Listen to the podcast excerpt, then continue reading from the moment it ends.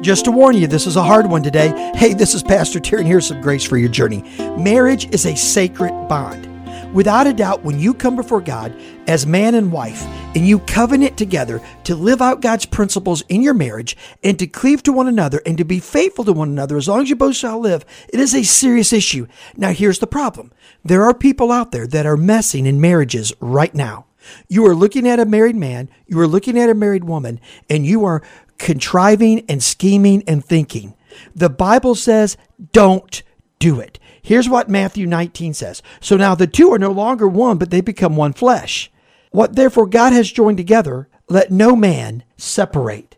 There is absolutely a prohibition on interfering with marriage. Stay away from married people, and you'll find a great life and unbelievable grace for your journey.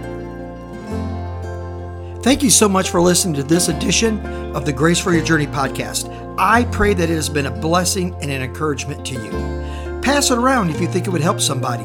And we look forward to you dropping by again for another episode of the Grace for Your Journey podcast.